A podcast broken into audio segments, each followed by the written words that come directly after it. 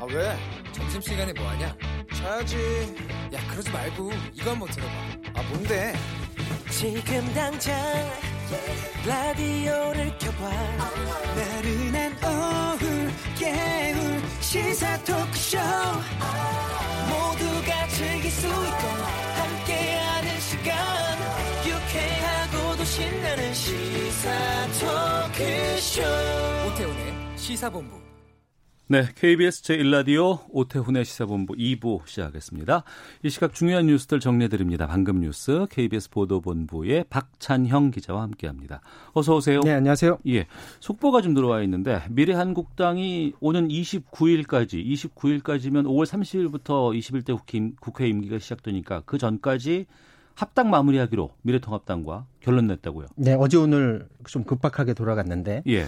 오늘 오전까지만 하더라도 이제 초선 의원들하고 어, 모임이 있었는데 여기서 초선 의원들의 요구를 받아들여서 음. 29일까지 합당을 하는데 최선을 다한다까지가 그 합의 사항이었었거든요. 그래서 예. 최선을 다하니까 최선을 다해서 안 되면 어쩔 수가 없는 상황이었었는데 이후에 바로 최고위원회가 열렸고요. 이 예. 최고위원회에서 이 당선인들이 다 그걸 요구하고 있지 않습니까? 음. 29일까지 합당을 해달라고 당선인들이 다 요구를 하고 있기 때문에 네. 이제 원래 당초는 26일 날 전당대회 열어서 네. 원유철 대표의 임기를 혹시 모르니까 이걸 좀 더 연장하기로 이걸 어, 전당대회에서 결정하기로 어, 그런 생각을 가지고 있었는데 네. 당선인들의 반발 그리고 음. 초선 의원들이 이렇게 계속된 압박 요구에 어, 결국은 최고위원회가 이를 받아들여서 29일까지 합당을 마무리 짓기로 이제 최종 결정을 했습니다. 예. 자 이렇게 되면 이제 원유철 대표는 그냥 29일 자동적으로 본인의 임기가 마무리되는 거고요. 이렇게 예. 되면 이제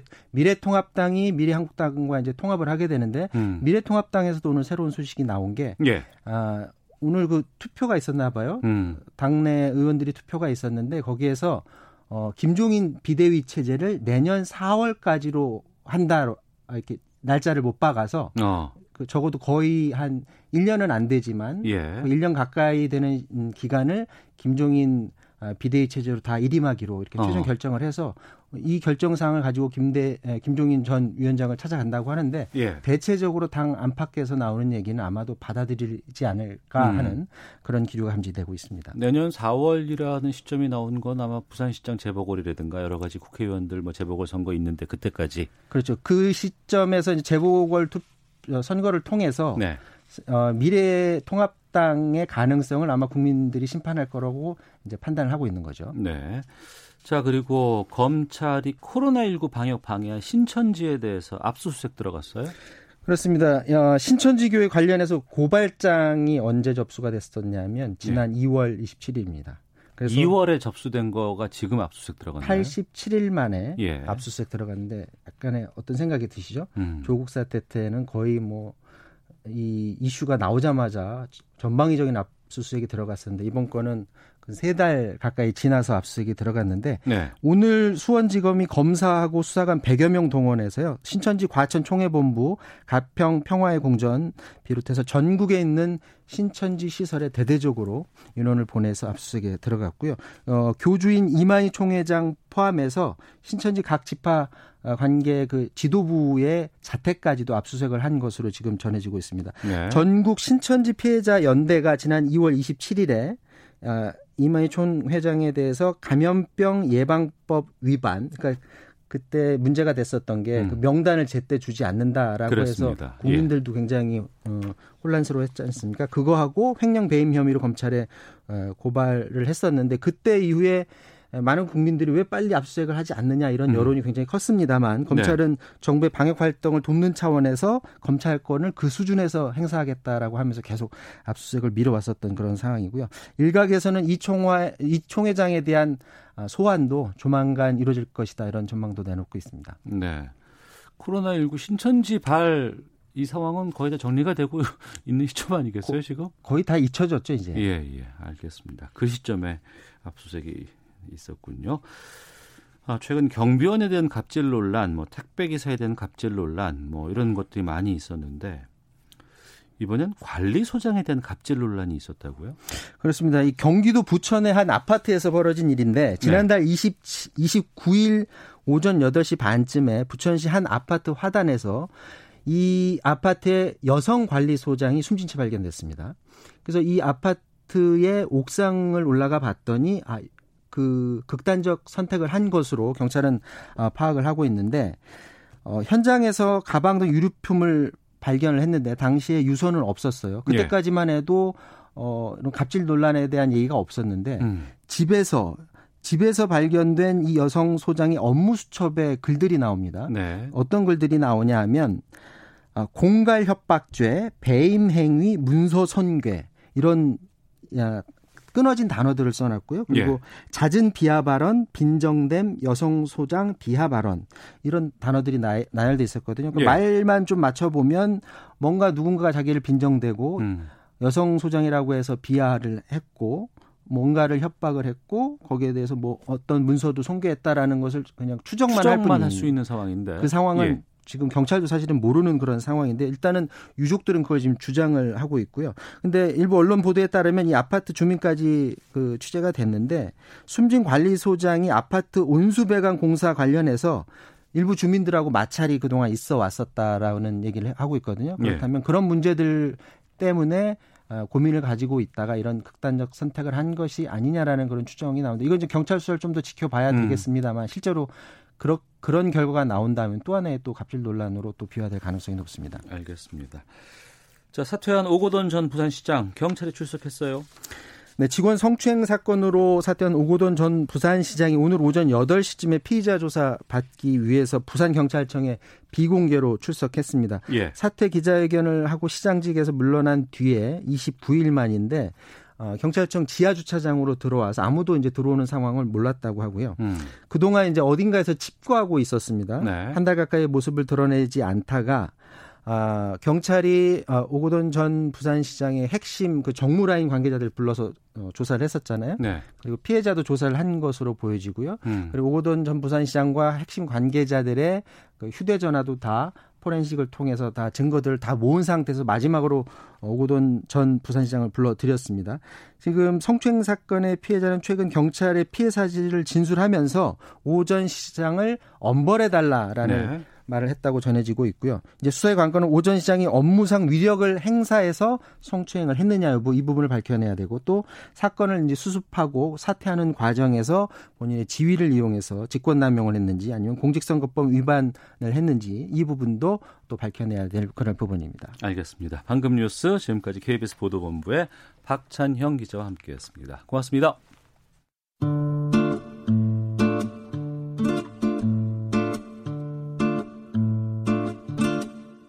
오태훈의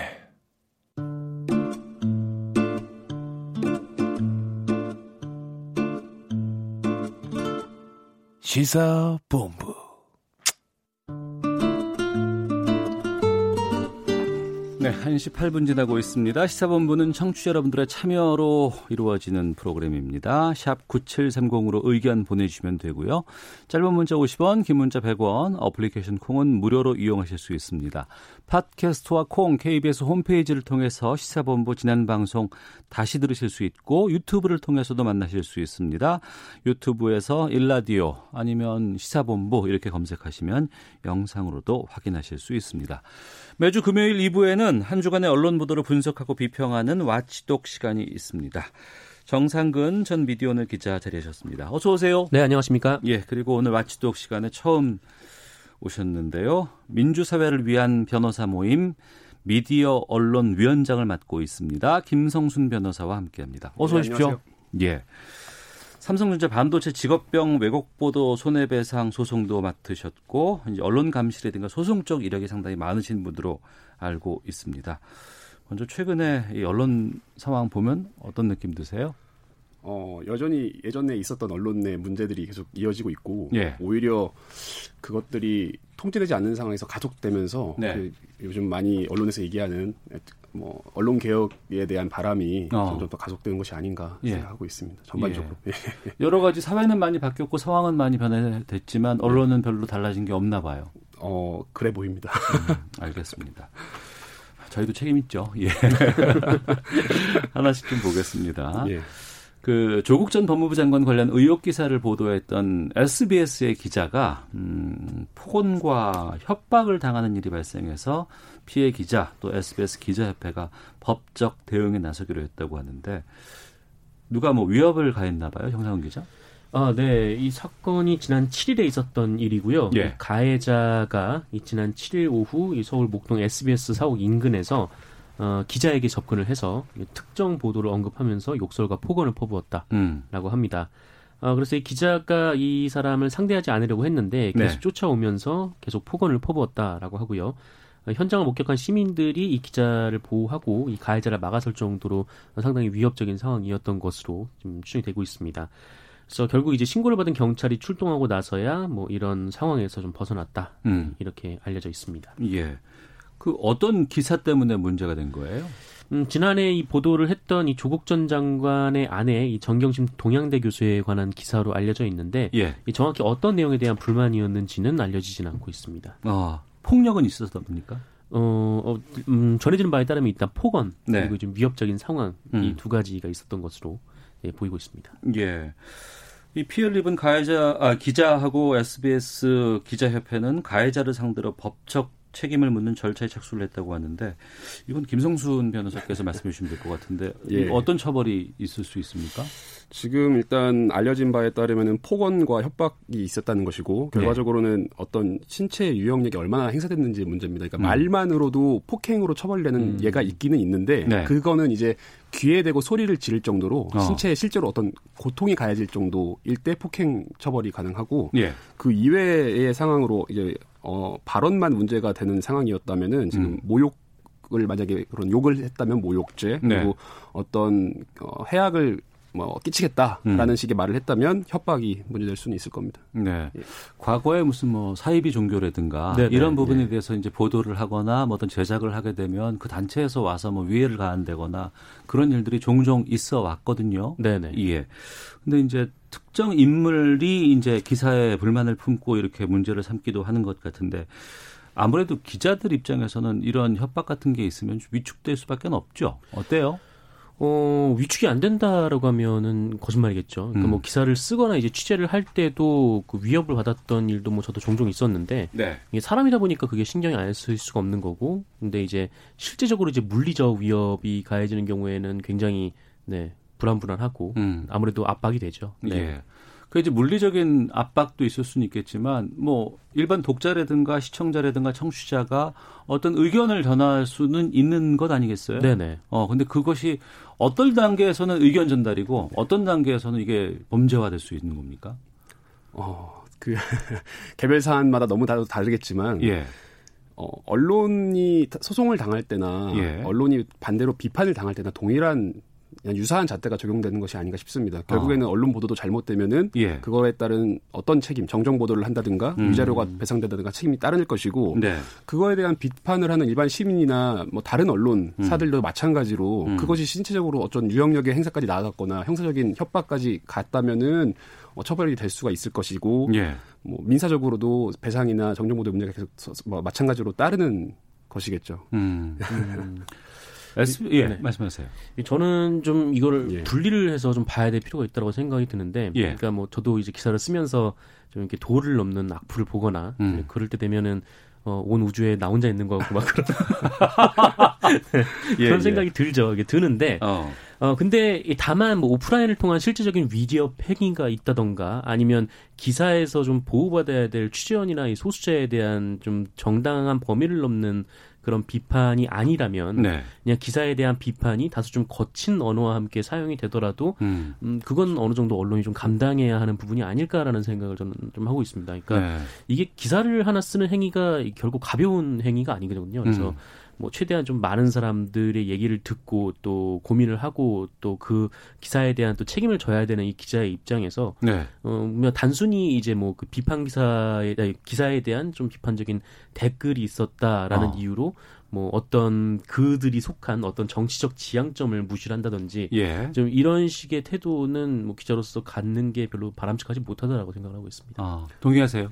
예, 뭐 동의하는 바고 이 법원에서도 마찬가지입니다. 그러니까 네. 언론에 대한 비판은 음. 언론 그 표현의 자유를 훨씬 더 광범위하게 보장을 하고 있습니다. 그러니까 아, 정치- 언론에 대한 비판에 예. 대해서는 표현의 자유를 더 광범위하게 본다. 예, 예, 그러니까 뭐 예를 들어서 정치인에 대한 비판이 음. 특정 수준을 넘어섰다는 것이 일반인이랑 다를 수가 없는 것처럼 네. 유사하게 비슷하게 뭐 동일한 선이라고는 말할 수는 없지만 음. 언론에 대한 비판도 아주 넓게 폭넓게 인정을 해주고 어 뭐 가해 처- 처벌한다든가 제재하는 조치를 잘 취하지는 않습니다 법원에서. 네. 예. SBS 기자협회가 이렇게 지적을 했습니다. 기자에 대한 폭력 행위는 오프라인에서만 벌어지는 것이 아니다. 비판과 지적이 있을 수 있고 또 이것을 기자에 대한 폭력 행위로 볼 수도 있습니다. 음. 그런데 비판과 지적을 폭력 행위로 등치화시키면 또 안 되는 것 아니겠어요? 네네. 시사본부 이 창에도 또 여러 가지 비, 비판과 지적 많이 들어와요. 예. 이 어떻게 이걸 봐야 될까요? 그러니까 많은 사람들 앞에서 그 본인이 가지고 있는 생각을 얘기해야 되는 것 그리고 혹은 본인이 알고 있는 것을 취재해서 공개하는 행위 뭐 이런 행위에 대해서 뭐 음, 그게 인간이 한 명이 완전 무결한 그런 것들을 내보낼 수가 없는 거니까 뭐 음. 당연히 거기에 반대되는 생각하는 분들도 계시는 거고 네. 뭐 그렇다면 이제 비판을 가하는 것도 뭐 있을 수 있는 일이다라고 좀 어, 기자들이 좀 대범하게 생각할 필요는 있는 음. 것 같아요. 그래서 네. 너무 아 막 이게 막 공격이 들어온다고 해서 그러니까 악플이 막 쏟아진다고 해서 이거를 뭐 취재에 대한 위협 어. 뭐 이렇게 받아들인다면은 사실 할 수 있는 건 아무것도 없거든요. 그래서 예. 물론 이제 오프라인까지 이렇게 나와가지고 그게 실질적인 물리적 위협이 되지 않는 한은 뭐 어. 어느 정도 좀 어, 뭐, 보면서 좀 받아들일 거는 받아들이고. 근데 왜냐면 또 기사를 하나 또 잘못 쓰면은 그만큼 어떤 누군가의 인생도 그렇게 망치게 될 수가 있는 부분이기 때문에 예. 네, 좀잘 생각을 해볼 필요가 있는 것 같습니다. 어. 기자가 기사를 쓰는 것은 취재하는 것은 이제 업무잖아요. 네. 일이죠. 그리고 이제 수많은 기사를 쓸 수밖에 없습니다. 그런데 그 기사로 인해서 어떤 좀 이렇게 불이익을 받거나 피해를 본 상대는 상당히 좀 당혹스러울 것 같다라는 생각이 들기도 하고 네네. 또 그렇다고 해서 이걸 어 나를 건드려 이렇게 해서 또 과도하게 또 하는 것도 좀 문제가 되지 않을까 싶은데 사실 이건 제 개- 개인적인 경험이긴 합니다만 예. 제가 뭐 사회부 영역도 취재를 하고 정치부 영역도 취재를 하고 그리고 언론을 상대로 취재를 하는 경우도 있지만 어떤 기사를 썼을 때 가장 많은 항의가 들어왔던 쪽은 언론 쪽이었거든요. 어. 네. 아 그래서 그래요. 뭐 그런 거를 좀 생각 생각이 좀 들었습니다. 알겠습니다. 자, 아, 주간 미디어 비평 와치독 정상근 전 미디어오늘 기자 그리고 민변 언론위원장 맡고 있는 김성순 변호사와 함께 말씀 나누고 있습니다. 반대로 언론에 의한 가해도 존재하는 게 사실입니다.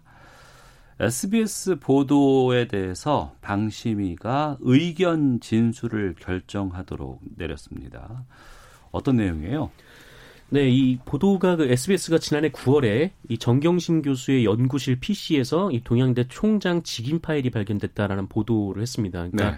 이 정경심 교수가 PC를 업무용 PC를 자기 가져갔고 음. 어, 그것을 이미 제출해서 검찰에 이미 제출을 했고 다음에 검찰이 그 안에 PC를 점검을 한 결과 이 동양대 총장의 직인 파일이 발견됐다라는 거였어요. 그러니까 예. 직인 파일이라고 하면은 이 도장처럼 생긴 그런 파일이니까 음. 어, 이걸로 이게 위조가 이루어졌을 것이다라는 좀 그런 보도가 그 이후로 쭉 이어졌던 거죠. 그러니까 실제로 이 SBS 보도가 나온 다음에 이 영화 기생충과 빗대가지고 예. 이 기생충에서 보면은 이 졸업장을 위조하는 그런 장면이 나오지 않습니까? PC에서 아, 예, 예. 있습니다. 제시카가 예, 예, 이렇게 위조하는 장면이 나오는데 어 뭐 그런 거였다라는 음. 좀 비판적인 기사가 상당히 많이 쏟아졌습니다. 예. 어 그런데 이것이 지난달 8일 그러니까 재판이 있었는데 이 정경심 교수의 재판. 네, 그렇습니다.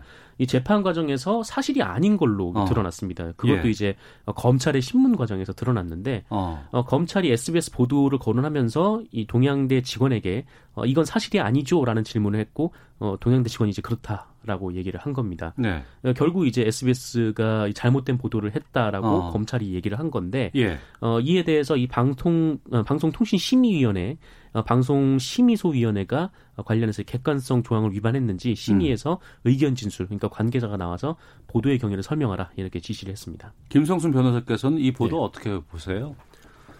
뭐 기본적으로 취재 노력이라든가 어떤 검찰에서의 그런 검찰발 어, 소, 그 소식들에 대해서 네. 어떤 비판 의식이 없는 상황에서 속보 경쟁 하셨던 것에서 비롯된 잘못으로 보고 예. 저는 당시 뭐 조국 관련한 보도에 대해서 많은 많은 이야기가 쏟아지지 않습니까? 많은 예, 이야기가 예. 쏟아지는데 요즘에 보면은 그 뭐 소위 인터넷 커뮤니티에서 자기와 자기들과 적대되는 어떤 음. 특정 대상을 딱 찍어놓고 네. 뭐 좌표 찍는다 뭐 이런 식으로 얘기한 다음에 우르르 몰려가가지고 이제 뭐 신상 까고 댓글 달 다는 형태를 좀 보이거든요. 음. 네. 그래서 저는 당시 그 언론의 모습들이 그- 조국 전 그- 장관 예, 예, 관련된 예, 보도의 그- 모습들이 언론들의 모습들이 그 모습과 뭐가 다를까라는 음. 생각이 좀 들었고 예. 이제 그 과정에서 SBS 보도 이 특정 보도가 선을 넘은 거죠. 어. 사실관계도 결국엔 틀린 것으로 이제 밝혀졌고 예. 안타까운 근데 이 상황입니다. SBS의 당시 보도는 그때 SBS 8시 뉴스의 메인 탑으로 아마 이게 나갔던 것으로 알고 있습니다. 네, 네, 맞습니다. 파장도 컸었고 다른 여러 언론사들도 이 보도를 기준으로 해서 받아쓰기를 많이 하고 추가 보도들이 계속 나왔어요. 네, 네. 그런데 이건 검찰 쪽에서 준 것이 아니면 알 수 없는 내용의 정보인데 이게 전, 정작 시간이 지나고 재판을 갔더니 거기서는 검찰 측에서 부정하는 결과를 만든 거 아니겠습니까? 네, 그렇습니다. 그러니까 어 이게 어떻게 된 거냐면은 그러니까 그 제, 정경심 교수가 임의로 가져갔다가 제출한 PC에서 그게 나왔다는 건데 어 사실 그 PC 안에는 그냥 표창장 그 자체만 들어 있었던 거고 네. 어 이른바 이제 직인 파일이라는 것은 어 이제 정경심 교수를 비롯해서 이제 많은 사람들이 쓰는 공용 PC 안에 들어가 있었다라는 네. 것이죠. 어 심지어 그 직인 파일이 발견됐을 때가 이 정경심 교수의 PC에서 그 파일이 나왔다라는 보도가 나온 뒤에 음. 며칠 뒤에 있었던 일인 겁니다. 그래서 예. 이 대체 보도 경위가 어떻게 된 것이냐 좀 어. 의심이 될 수밖에 없는 거고 예. 그렇다면 이 만약에 검찰에서 이 PC에서 뭐 그 표창장 파일을 발견을 했다면은 그렇다면 이것은 그 SBS 기자가 또 어떻게 알았겠느냐라는 또 궁금증으로 갈 수밖에 없는 거죠. 그러니까 음. 이 SBS 보도를 쭉 보면은 이게 검찰에서 나온 소스다라고 뭐 명확하게 밝히진 않았지만 네. 이 계속 그 문장의 주어가 검찰으로 이루어 진 걸로 봐서 이게 음. 검찰 아니면은 좀 빼내기 어려웠을 정보였다라고 좀 추정이 되고 있고 어, 그렇다면은 이게 검찰에서 나오는 얘기만 그대로 듣고 그 외에 좀 다른 반론에 대해서 좀 취재를 안 했다라는 얘기가 되어버리는 거니까 이게 네. 상당히 어, 부실하고 또 굉장히 그 안, 좋지 않은 그런 보도가 결론적으로 된 겁니다. 네. 근데 검찰 관련된 보도를 보면 네. SBS뿐만 아니고 전반적으로 우리 언론에서는 좀 검찰을 비판하는 기사를 잘 내지는 않는 것 같아요. 이건 왜 그렇다고 보세요, 김성수 변호사께서는? 어 이게 오랫동안 이어져 내려왔던 사실 그 수사기관과 네. 언론의 어떤 공생 관계에서 비롯됐다고 생각을 합니다. 어, 어떤 특정한 사건이 발생하고 아주 자극적이고 대중이 관심을 갖는 사건에 대해서는 경찰이나 검찰만 그거에 대한 정보를 알 권리라든가 하는 것에 기대서 이제 내어주게 되는 것이거든요. 네. 근데 이제 언론도 검찰에 어느 정도 그러니까 경찰이든 검찰이든 어느 음. 정도 관계를 공보 공보 담당자들과 관계를 좋게 유지를 해야 되고 예. 반대로 검찰이나 경찰도 또 언론에게 잘 적정, 적정한 정보를 보여주, 보여주 면서 자신들의 이득에 대해서 생각을 할 수밖에 없는 것이죠. 네. 그리고 또 출입처 제도가 이제 공고하게 유지되고 있는 것과도 관련이 있습니다. 음. 예, 출입처 제도에서 출입처에 들어가고 싶은 언론사들은 좀 길들여진 모습을 보이는 면이 있다고 생각합니다. 예, 뭐 네. 저번 전 정권이나 이전 정권에서 그 어떤 뭐 브리핑실에 들어가서 음. 어떤 언론사가 과연 날카로운 질문을 했을까라는 네. 문제랑 이게 관련이 되는 거예요. 다 어. 그 적절하게 길들여진 언론사들이 그 안에 있고 그 기자단의 투표를 통해서 기자단 전원 동의가 있어야만 새로운 언론사가 음. 들어가거나 할 수가 네. 있고 일단 들어간 언론사들은 나오지 않고 있고요. 어. 그런 상황에서 이제 공생관계가 계속적으로 유지되고 있는 거죠. 예.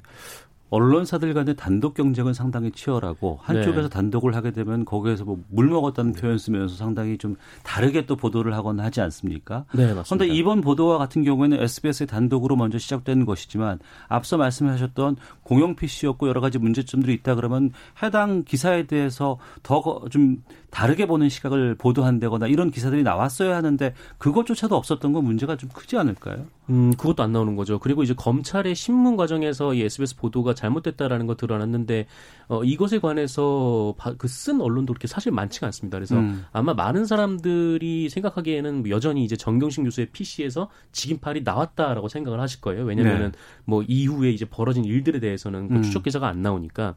근데 아까 좀 말씀하신 것처럼 그냥 어떤 뭐 특정 기사가 딱 나와서 그게 이제 뭐 자극적인 형태로 딱 보도가 되면은 그냥 안에 있는 그 다른 이제 언론사의 이제 보도국이나 편집국에서 아 그냥 우리 물 먹었다라고 얘기를 하고 저거 얼른 따라가라고 그냥 얘기를 해버리고 그냥 말하는 따라가라고 거거든요. 한다. 네, 어. 그러니까 뭐 가트에서 바- 받아 쓰던지 아니면 예. 비슷한 맥락에서 거기서 더, 더 이제 그 자극적인 방식으로 쓰던지 그러니까 음. 대표적으로 아까 말씀드렸던 이 직인 파일이 나왔다라는 보도 이후에 여러 언론에서 이제 기생충이랑 똑같네라는 식의 보도가 좀 이어지면서 네. 그냥 이 정경심 교수의 PC에서 직인 파일이 나온 게 이제 명확하게 어, 되어버린 거죠 언론에 음. 의해서 그러니까 네. 덕분에 이제 그 덕분에 지금 정경심 교수에 대한 반론은 전혀 이제 보도가 되지 않았던 거고 어. 그냥 요 표창장을 그 위조를 한 사람 이렇게 많은 사람들의 인식에 박혀버리게 좀 된 거여가지고 어, 굉장히 좀 문제가 심각한 오보다 이렇게 좀 저는 생각을 하고 있습니다. 그럼 이게 오보로 확인이 됐고 검찰로 확인이 됐기 때문에 네네.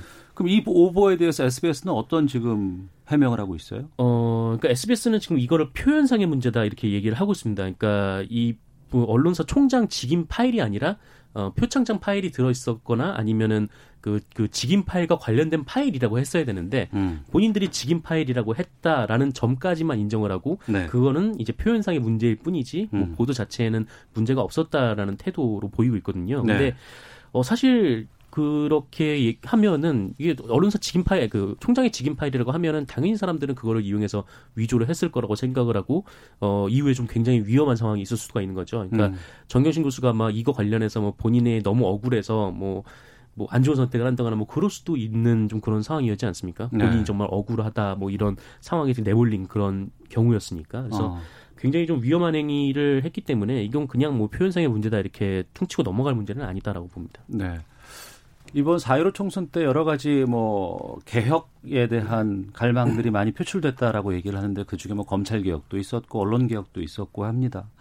언론 보도를 통해서 피해를 입는다거나 아니면 여러 가지 어려움을 겪는 경우에는 손해배상이라든가 법적인 보상 같은 게 지금 현재 어떻게 되어 있습니까? 김성수 변호사께서. 예, 기본적으로 언론에 있던 피해가 발생을 하면은 네. 그 언론 피해자들 결국에는 국민들과 소비자들인데 그분들은 언론중재위원회를 통해서 중재나 조정 신청을 하고 언론 중재위원회. 예, 예, 중재위원회가 이제 뭐 빠른 결과를 도출할 수 있는 장점이 있습니다. 네. 그런 자- 그 곳을 이용을 하거나 음. 거기서 잘 안 되거나 거기를 거칠 이유가 없다고 생각되는 것들 같은 경우에는 바로 이제 법원으로 정정 보도, 뭐 반론 보도와 함께 그런 손, 손해배상을 청구하게 됩니다. 최근에 이제 인터넷이 이 시대에서는 예전과 좀 다른 게 네. 기사의 삭제를 아예 구하는 경우가 많아졌습니다. 어. 뭐 소위 잊혀질 권리, 잊혀질 권리 이런 것들과도 이제 연관이 되는 문제인데 네. 예전에 종이 신문이라든가 방송이라든가 하는 것들이 이제 주된 그 매체를 형성했을 경우에는 음. 정정과 반론이 아주 중요했었던 것인데 예. 지금은 이제 기사가 인터넷에 남아 있는 어. 상태이기 때문에 예. 삭제를 구하는 일도 아주 많아졌습니다. 예.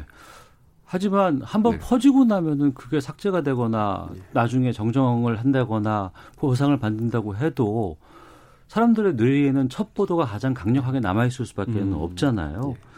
좀이 정정 보도 손해배상 청구 이게 좀 제대로 다 받아들여지고 있는 편인지 아니면 어떤 문제점들을 아직도 우리는 갖고 있는지요. 일단 이 사건을 해보면은 네. 대체적으로 뭐 언론중재위원회 조정위원님들이든 판사님들이든 이 보도가 문제가 있다라는 점에 있어서는 대체적으로 공감을 합니다. 네. 문제가 있으니까 소송을 한 것이고 음. 뭐 변호사들도 어 이건 문제가 있습니다 하고서 이제 의뢰인에게 말을 하고 소송을 하는 것이니까요. 예. 근데 이제 문제는 어이 언론사의 그 표현의 자유와 언론의 자유가 아주 중시되는 시대가 있었다가 지금 네. 이제 좀 바뀌고 있는 시점인데 어. 그그 머릿속에서의 인식이 잘 안 바뀌는 거죠. 판사님들이든 언론인들이든 음. 예를 들어서 뭐 어떤 보도 뭐 성범죄자가 아닌데 성범죄자로 보도됐 더라도 네. 뭐 최근에도 뭐 500만 원, 1000만 원 정도의 위자료가 선고되는 게 보통 다수입니다. 음. 근데 이제 500만 원, 1000만 원이라는 돈이 얼마나 의미가 있는 돈인가 하는 거죠. 정정하고 반론하면은 뭐 그거는 언론사들은 뭐 해주면 된다고 생각을 합니다. 결론이 네. 나오면. 근데 그 금액적인 부분을 언론사들이 많이 이제 다퉈 오는데 음.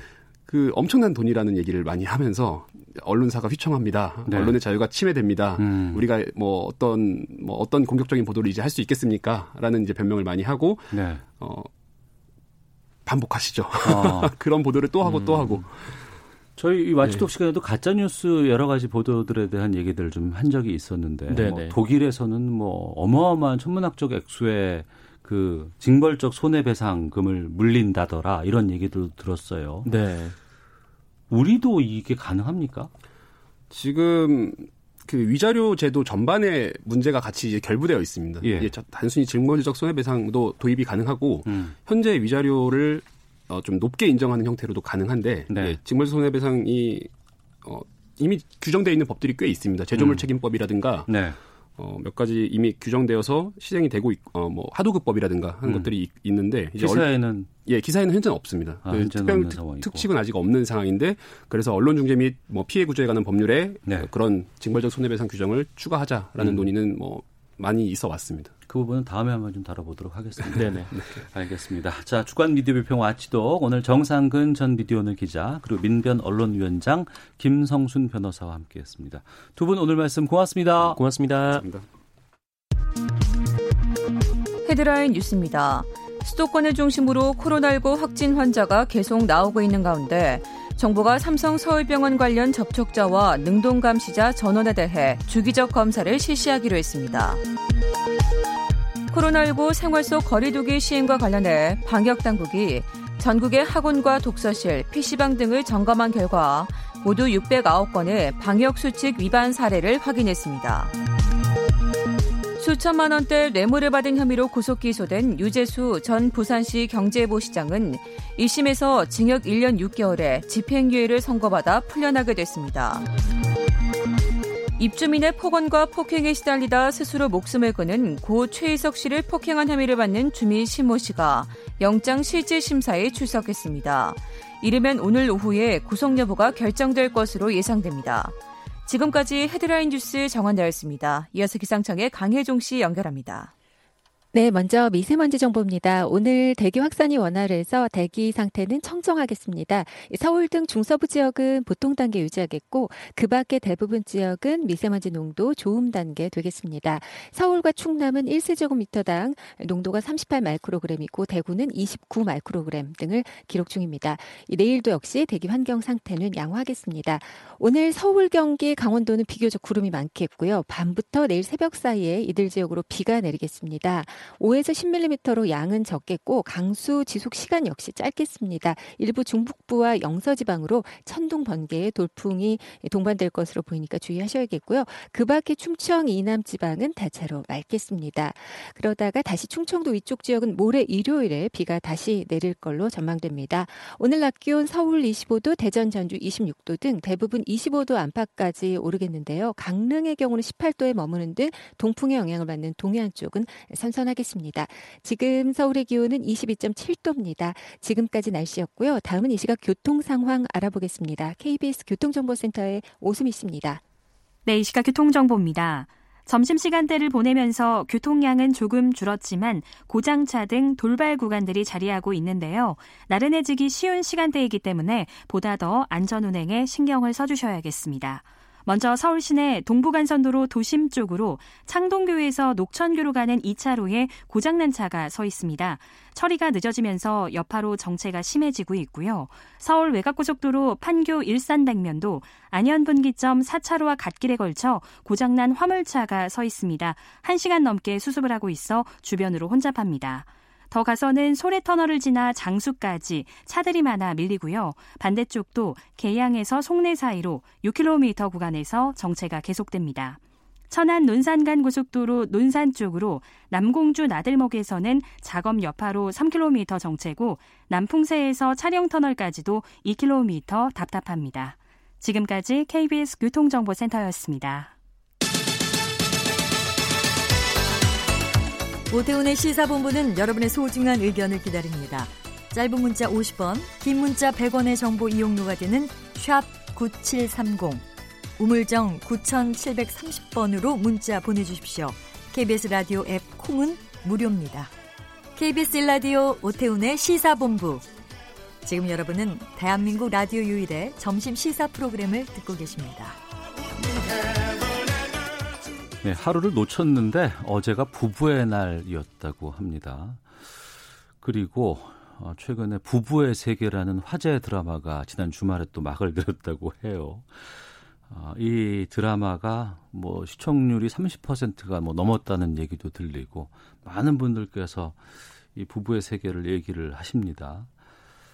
주인공 부부가 남편의 외도와 이혼 과정을 둘러싸고 큰 갈등을 겪는 내용이라고 하는데 이렇게 인기를 끄는 이유는 무엇일지 또 이 부부의 세계를 이혼 전문 변호사는 어떻게 봤을지 이걸 한번 여쭤보겠습니다. 시사본부 금요 초대석 어, 본인의 SNS 계정에 그 웹툰 메리지 레드라는 걸 연재하고 계신 분입니다. 최유나 변호사와 함께 우리 사회 부부에 대해서 말씀을 나눠보도록 하겠습니다. 어서 오세요. 네, 안녕하세요. 최윤아 변호사입니다. 예, 이렇게 스튜디오까지 나와주셔서 정말 감사드리고요. 네. 먼저 이혼 전문 변호사라는 게 정식 명칭이 있는 건 아닌가요? 네, 그 정식 명칭이 있긴 하는데 네. 이제 대한 변호사 협회에 이혼 전문으로 전문 분야로 등록된 변호사를 이혼 전문 변호사라고 합니다. 아, 그게 전문 그 등록으로 네. 명칭이 되어 있어요? 네. 어. 그럼 그 이혼 전문 변호사로서 최윤아 변호사도 거기 등록돼 있을 거 아니에요? 네, 맞습니다. 부부의 세계는 어떤 드라마였어요? 네, 부부의 세계 저도 굉장히 매회 이제 본방사수 하면서 열심히 봤는데 네. 어, 아무래도 이제 이혼 전문 변호사다 보니까 음. 직업적으로 이제 현실과 좀 다른 부분, 같은 네. 부분 이렇게 나눠서 보게 되더라고요. 어. 그래서 좀 이제 내면적인 그 부부의 이혼에서 오는 그 사람들의 갈등이라든지 뭐 서로에 대한 미련이라든지 이런 건 굉장히 좀 현실적으로 봤고 네. 또 이제 법률적인 부분은 조금 사실과 다른 부분이 있었습니다. 어떤 부분이 다른가요? 어, 이제 그 극 중에서 이제 사실 10년 이상 같이 산 좀 오래된 부부이기 때문에 네. 현실에서는 사실 잘못을 떠나서 음. 재산 분할은 좀 법적인 권리이기 때문에 네. 거의 반반 이렇게 나누어지거든요. 예. 근데 이제 드라마에서는 음. 좀 음, 극중 이제 이태오라고 남자 주인공이 네. 이제 외도를 저질렀고 또 네. 폭행도 있었고 해서 음. 좀 재산 분할 없이 이렇게 마무리되는 부분이 있는데 그 네. 부분은 약간은 현실과는 거리가 있는 거죠. 음. 그럼 저희는 드라마 내용보다는 현실 속에 대한 것들을 많이 좀 말씀을 나눠야 될 아, 것 네. 같아요. 그리고 이제 이 드라마 부부의 세계를 저를 포함해서 안 보신 분들도 많이 계시기 때문에 하나씩 좀 살펴볼까 하는데 네. 그 현실 속에서의 이혼들에 대한 내용들이 이 드라마에는 많이 포함이 돼 있다고 보세요? 네, 사실 이제 부부가 이혼을 하면 네. 일반적으로는 서로 굉장히 미워하고 음. 이제 정이 많이 떨어진 관계이기 때문에 네. 어, 막 미련을 갖거나 이러진 않을 것이다 이렇게 음. 생각을 하는데 네. 사실 부부의 세계가 시청률이 높게 나온 이유도 저는 어떻게 보면 그들의 이제 내면을 잘 다뤄줬기 때문이라고 생각을 하거든요. 예.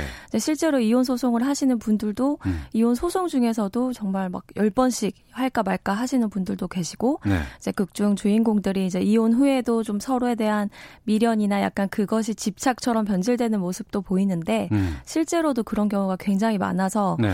아 이게 좀 그래도 사람의 좀 심리를 좀 어. 현실적으로 표현해주지 않았나 생각이 들었습니다. 예. 그, 그 부분인 것 같은데 이혼을 하기 위해서 이혼 전문 변호사를 만나게 되는 것 아니에요. 네. 그런데 그 한, 한다는 하기 위해서가 잠시 동안의 마음인 것인지 아마 지속적으로 반드시 거쳐가는 과정인 건지에 대한 것도 착오가 좀 있을 수 있을 것 같아요. 네, 그 사사, 사람들이 사실 자기 마음도 예. 잘 알기가 힘들거든요. 그래서 음.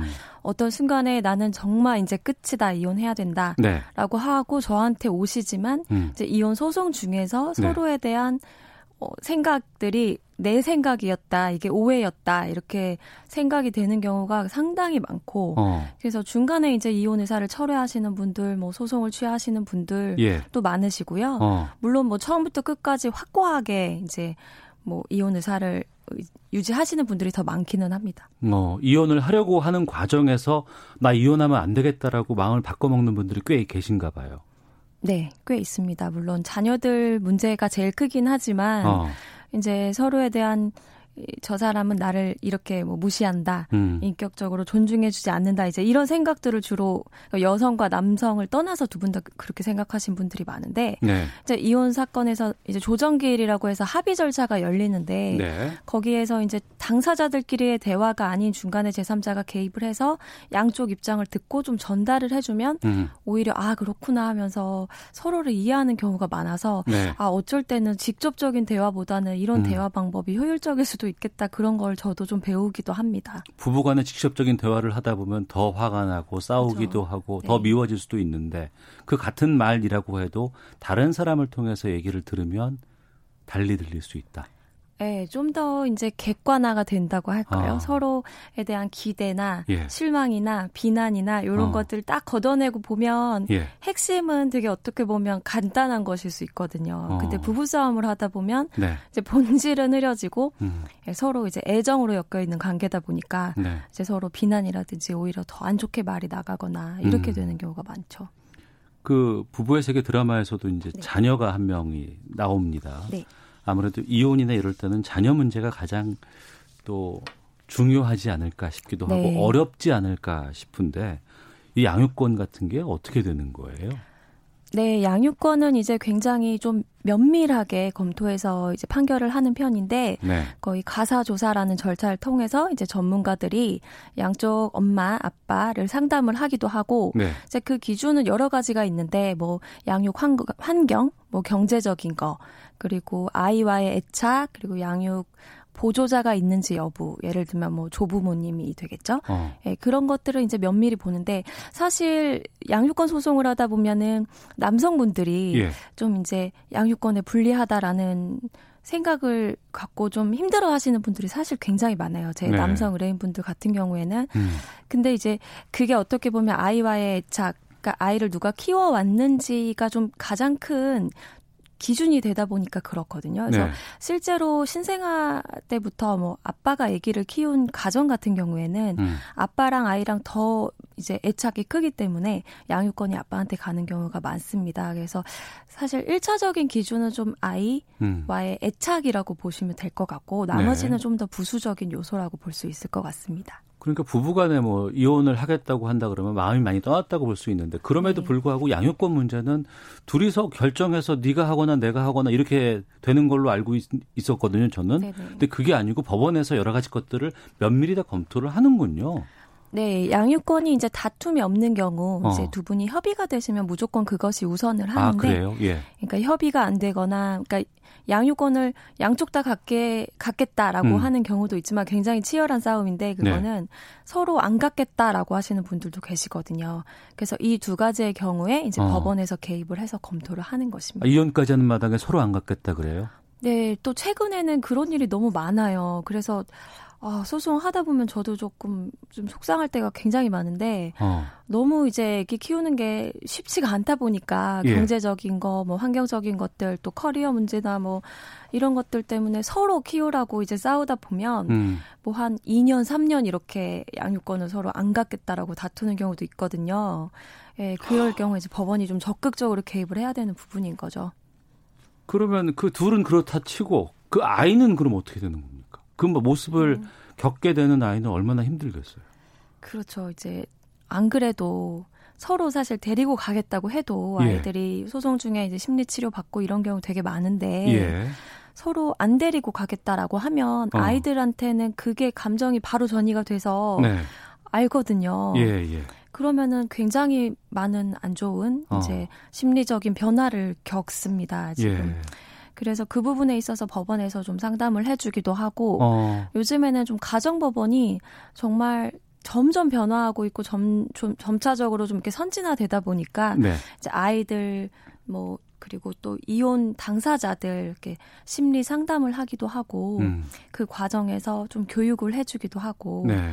예 그래서 좀 중간에 그래도 그런 의사를 철회하고 책임감을 갖고 양육을 하시는 분들도 있긴 한데 어. 정말 판결 나올 때까지 어, 서로 안 데리고 가겠다고 싸우시는 분들 많습니다. 예. 이번에 어제가 부부의 날이라고 제가 소개를 네. 해드렸는데 올해가 코로나 19로 부부의 날을 맞는 상황이 되고 말았습니다. 최근 외신발 소식이긴 합니다만 코로나 19로 인해서 이혼이 증가하고 있다 이런 뉴스가 나온다고 해요. 네. 중국, 미국 쪽에서 이런 보도가 계속 나오고 있다고 하는데 정말 그렇습니까? 네, 저도 그 기사를 봤는데 네. 사실 이제 한국에서는 아직 그런 통계가 나오지는 않았는데 네. 이제 저는 항상 상- 상담을 하고 재판을 하고 하는 입장에서 제가 그냥 주관적인 통계에 따르면 평소보다는 확실히 한 1.5배에서 2배 가까이 상담 전화가 늦으는 것 같기는 해요. 코로나 19 상황에서 예. 이혼에 대한 상담이 네네. 그게 어떤 연관이 있을까요? 그러니까 실제로 이제 만나서 대화를 나누다 보면 네. 어, 상담도 이제 마스크를 쓰고 진행을 하는데 네. 거의 이제 같이 있다 보니까 음. 뭐 이제 꼭 같이 있어서 힘든 것이 아니라 네. 이제 그동안 골마왔던 문제들에 어. 대해서 이제 이야기해 볼 시간이 생기는 거잖아요. 예, 예. 그러면서 이제 그게 골마 터지는 경우가 어. 너무 많더라고요. 예. 그래서 그 부분에 있어서 이제 또 이게 코로나가 사실 언제 끝날지도 모르다 보니 어. 빨리 이거를 이제 혼인 생활을 정리하고 싶다라고 좀 찾아오시는 분들이 한 4월에는 굉장히 많았습니다. 예. 뭐 경제적인 어려움들이 갑자기 막 맞닥뜨려서 그럴 수 있는 네, 그런 것도. 있, 예. 있을 것 같고. 근데 좀 아이러니한 거 아닌가요? 서로 만나서 대화하고 얘기를 해야 되는데 그게 아니고 더 만나는 기간이 많아지고 같이 있는 시간이 늘다 보니 이혼이 늘어난다는 거. 네. 그러니까 이제 코로나로 보면 그 미국이나 뭐 일본도 코로나 때문에 부부가 사이가 더 좋아졌다 이런 부부도 굉장히 많은데 어.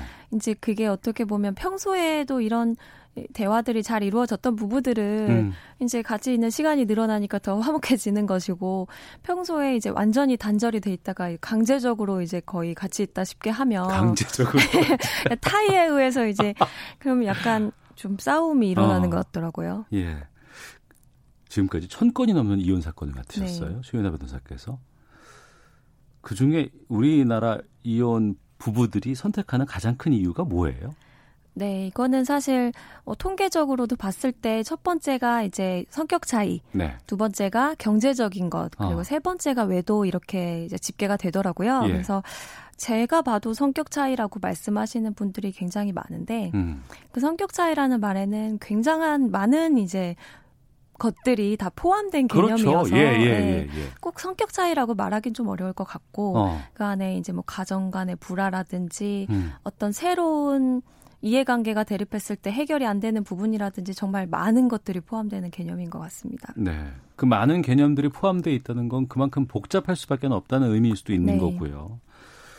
어, 최윤아 변호사가 한 인터뷰에서 이런 말씀을 하셨네요. 이혼과 혼인 유지가 정말 백지장 한 장 차이가 아닌가 하는 생각이 든다.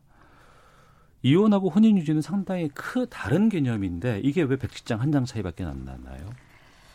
네, 그러니까 이게 좀 의뢰인 분들이랑 이제 상담을 하다 보니까 저도 알게 되는 건데 네. 그런 말씀들 하시거든요. 미래가 보인다, 미래가 보이지 않는다 이렇게 말씀을 많이 하시는데 네. 서로 간에 이제 싸우다 보면 막 잘잘못에 대해서 얘기하는데 사실 그게 어떻게 보면 자기 기준이긴 하잖아요. 그렇죠. 그러면 예, 예. 굉장히 상대적인 것이기 때문에 누가 맞고 틀리다라고 정하기 굉장히 힘든 부분인데 음. 거기에서 이제 틀어지시는 거거든요. 네. 그래서 그거를 꼭 뭐 저 사람 다 맞고 내가 다 틀리고 이렇게 인정하고 뭐 반성하고 이거는 불가능한 것이지만 음. 일부 정말 상대방이 받아들이기 힘든 부분에 대해서 네. 좀 타협하는 모습을 보이고 음. 그거에 대해서 좀 정말 핵심적인 거를 경청하고 이제 해결이 되면 네. 앞으로 살 수 있겠다 이러시고 어. 그거 이제 최소한의 것이 안 되면은 못 살겠다 이렇게 말씀을 하시는데 예. 이제 법정까지 오셔서 그런 일들이 되게 많거든요. 그 음. 법정에 오셔서 어 정말 뭐 예를 들어서 뭐 극단적으로 뭐 술을 자주 드시는 분이 계셔서 나는 술을 마시면서 살아야 되고 뭐 네. 아내는 뭐 이거는 나는 못 견디겠다 이러시면은 음. 정말 최소한 뭐 주 1회 2회라도 뭐 가족들과 하는 시간을 정한다든지 네. 이렇게 조정기일에 정말 최소한의 타협을 해서 또 잘 살아가시는 분들이 있더라고요. 그래서 어, 어떻게 저렇게까지 싸우시고 나서 다시 살 수가 있지? 예. 라고 저도 아직 거기까지는 경험해보지 못했으니까 간접 경험인데 예. 그런 분들이 굉장히 많아서 음. 아 백지장 차이구나 네. 네, 라는 생각이 많이 듭니다. 어, 그러면 그 백지장 차이 가운데 그 이혼을 마음에 먹었지만 다시 혼인으로 가는 혼인 유지 쪽으로 선택하는 분들은 주로 어떤 면들 때문에 글로 다시 가시는 것 같으세요? 음, 이제 미안하다라는 말을 못 들었던 분들이 아. 예, 이제 법정까지 오셔가지고 예. 이제 대놓고 얘기하지 않고 이제 조정위원님이나 뭐 가사 조정 뭐 하시는 분들한테 예. 사실 내가 이런 부분은 미안하다라고 라고 얘기를 해요. 했을 때 예. 그게 전달되면 어, 사실 나도 이게 미안하다 이렇게 막 본물 터지듯이 어, 이렇게 되더라고요. 그래서 어 좋다. 예, 예, 예, 예. 그럴 때 보면은 변호사들도 예. 양쪽 다 막 서로가 잘못됐다라고 싸우다가 아. 어 약간 이러면서 이제 그 부부싸움은 칼로 물베기지 않습니까? 그래서 네. 딱 이제 발을 빼야 되는 상황이 옵니다. 음. 아, 저쪽도 이혼 변호사가 있겠군요. 그렇죠. 예. 아, 그럼 두 변호사끼리 이제 서로 간에 이제 싸우기도 하고. 네. 어, 지금 8078님께서 이 질문 주셨어요. 이혼 전문 변호사는 이혼을 잘 시키는 변호사인가요? 아니면 이혼을 막아주는 변호사인가요? 네, 이게 제가 예전 같으면 네. 좀 도덕적으로 질문에 답을 해드렸을 것 같은데 저도 예. 이제 내년에 이혼 전문 변호사 이제 10년 차가 됐는데 예, 예. 좀 시간이 지나면서 그런 생각이 들더라고요. 내가 어. 뭐 이혼을 막고 이혼을 시켜드리고 이게 내가 판단할 수 있는 부분이 아니다. 그래서 예. 당사자의 선택을 최선을 다해서 도와드리는 직업이라고 생각을 해요. 예. 그래서 이혼을 막아드릴 때도 있고 어. 당사자가 막 저한테 오셔가지고 사실 남편이 이혼 소장 보냈는데 저는 이혼하기 싫은데 남편한테 미안하다고는 말을 못 하겠고 자존심이 상하는데 예. 좀 돌려서 이렇게 좀 해결 좀 해주셔라 이렇게 어. 말씀하시는 분들도 계시거든요. 변호사에게. 네, 예. 네. 그런 변호사가 좀 나서서 그렇게 뭐 이혼을 막아드릴 수도 있는 것이고 음. 음, 이혼 자신의 권리를 잘 모르시는 분들이 계세요. 재산 분할 내가 몇 퍼센트 정도 받을 수 있는지 네. 그런 것들을 하나도 모르고 굉장히 가정 내에서 희생적으로 사셨던 분들은 음. 제가 좀 더 이혼을 잘할 수 있게끔 도와드리는 그런 네. 직업이 아닐까 생각이 듭니다. 예. 변호사로 지금 10년 하셨고 지금 1, 1년에 100건씩 하시는 거 아니에요? 이혼을. 과- 관련된 거. 그보다 더 많이 하는 것 같아요. 네. 엄청 바쁘실 텐데 또 웹툰을 연재를 하고 계세요. 네. 이거는 왜 하시게 된 거예요? 그 역지사지라고 하잖아요. 그 예. 부부에서 아에게 제일 필요한 게. 근데 이제 변호사는 사실 타의적으로 그런 위치에 놓이거든요. 음. 그러니까 이 사람의 이야기만 막 듣다가 법정에 가서 상대방의 이야기를 또 듣게 되기도 하고 근데 그 이야기가 완전히 다를 때도 있고 예. 또 원고석에 뭐 이제 서기도 하고 피고 측에 서기도 하고 뭐 외도를 하신 분의 뭐 당사자한테 쓰기도 하고 피해자 쪽에 서기도 하는데 음. 그러다 보니까 자꾸 양쪽 입장을 보게 되는 거죠. 네. 그래서 제가 그 부분에 있어서 조금 아 사람 관계라는 게 정말 가해자 피해자라고 나누기 굉장히 어려운 부분이다라는 생각이 들어서 이런 제 어떤 어, 이혼 전문 변호사로서 직업적인 음. 어, 알게 되는 배움이라든지 이런 걸 좀 공유하고 싶은 마음에 시작을 했습니다. 네. 법정은 먼 얘기고 우리가 가기가 쉽지 않잖아요. 네. 그런데 이런 웹툰을 보고서 많은 분들께서 좀 공감하고 의견을 보내주고 계세요. 네. 어. 정말 뭐 많이 연락을 주시고 해서 저도 이게 뭐 이렇게 많은 분들이 볼지 모르고 시작한 거여서 네. 좀 굉장히 감사한데 음. 댓글이나 이런 걸 통해서 본인 가정사를 얘기를 하면서 네. 서로 이제 가정사에 대해서 공유를 하시면서 또 저를 그냥 배제하고 그이 팔로워 분들끼리 음. 또 대화를 하기도 해서 예, 예, 예. 되게 어떤 이렇게 대화의 장이 어. 약간 열린 것처럼 예. 가정사에 대해서 좀 더 제 이 SNS에서는 편하게 얘기하시는 것 같아서 좀 보람을 느끼기도 합니다. 네. 그동안에 만난 부부 이야기 가운데서 가장 인상 깊었던 이야기 하나만 좀 말씀해 주신다면. 음, 저는 이제 좀 아무래도 저도 결혼 생활을 하고 있다 보니까 이제 결혼 생활 선배님들이시죠. 뭐 네. 수십 년, 30년, 40년 이렇게 혼인 생활 하신 분들이 이혼 법정에 나왔을 때 네. 모습을 봤을 때 굉장히 좀 울림 같은 게 있는데 어. 사실 좀 혼인한 지 얼마 안 되신 분들은 이혼을 하실 때 굉장히 몫을 따지는 것에 대해서 좀 더 객관적이고 좀 더 이성적이고 짧은 결혼 생활을 하는 사람들은. 네, 그러니까 예를 들면 내가 결혼할 때 얼마를 해왔는지 이런 음. 기준들이 있지 않습니까? 예, 예. 그런 것들에 대해서 다툼이 더 좀 심한 편인데 네. 한 30년, 40년 사신 분들은 사실은 같이 이루어나 왔고 예. 같이 성장했고 또 이거를 누구의 몫이라고 따지기도 애매해지는 경우가 너무 많아 버려서 그렇겠죠. 생활돼 버렸으니까. 네, 그냥 예, 예. 사실은 어떻게 보면 정말 사람 하나가 반대 반으로 분리되는 듯한 어. 어, 그런 느낌을 받는데 서로를 되게 이해하면서 예. 배려하면서 헤어지시는 분들이 많거든요. 아. 상대방이 경제적으로 많이 힘들면 좀 그거를 배려해서 뭐 이제 뭐 법의 기준을 떠나서 재산 분할을 뭐 해주신다거나 예, 예. 자녀들을 키우는 쪽에 훨씬 좀 신경을 써준다거나 음. 서로 헤어지는 자리에서도 그동안 고마웠다. 이런 얘기 하면서 헤어지고 이혼하시고 나서 같이 식사하러 가시더라고요. 예. 그런 모습을 보면서 아 이게 진짜 부부의 세계구나 음. 그런 생각 들 때가 많습니다. 보람 느낄 때도 많으시죠? 네. 음, 보람을 느낄 때는 이제 제가 뭐 아무래도 당사자를 대리해서 입장을 대변하는 그런 이제 일들을 하다 보니까 음. 당사자가 표현하기 힘든 것들을 얘기를 해서 네. 이제 소통이 이루어졌을 때 그게 뭐 싸움이든 싸움도 어. 떻게 보면 소통이니까요. 싸움이든 화해든 음. 그랬을 때 이제 상대방이 사실 저희한테 막 욕을 할 때도 있거든요. 네. 변호사 초창기 때는 그런 게 좀 불편하기도 했었는데 이제는 굉장히 즐겁고 그냥 내 일을 잘 하고 있구나 음. 그런 보람을 느끼는 쪽으로 제가 마음을 바꿔먹었죠. 예. 한 시간을 얘기해도 이건 시간이 많이 모자랄 것 같은데 벌써 시간이 좀 다 돼서 네.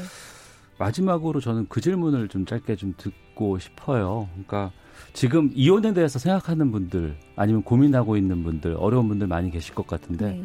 그분들께 좀 굳이 이혼까지 안 갈 수 있는 방안 어떤 것들을 생각하면 될까요? 네, 이 지금 싸우고 있는 절대 해결되지 않는 문제가 분명히 앞에 딱 놓여 있어가지고 이제 보이지 않을 텐데 앞이 네. 그것들이 사실은 새로운 국면의 전, 그러니까 새로운 상황이 발생해서 그런 경우가 많지 음. 당사자들의 성격이나 당사자들의 뭐 애정이랑 상관이 없을 때가 많거든요. 예를 들면 예. 뭐 출산을 했다거나 같이 부모님 모시고 살게 됐다거나 경제적인 어려움을 겪는다거나 음. 그래서 그런 것들이 상황 탓이라면은 한 번 더 좀 생각을 해보시는 게 어떤가. 네. 예, 그 상황 때문인지 사람 때문인지 좀 음. 이게 분리돼서 생각이 됐으면 좋겠습니다. 알겠습니다. 최윤아 변호사가 추천한 전인권이 부르는 걱정 말아요 그대 지금 나가고 있는데요. 이 노래 들으면서 최연아 변호사와 함께한 불초대석 마치도록 하겠습니다. 오늘 말씀 고맙습니다. 네, 감사합니다. 예, 시사본부도 인사드리겠습니다. 다음 주에 뵙겠습니다. 안녕히 계십시오.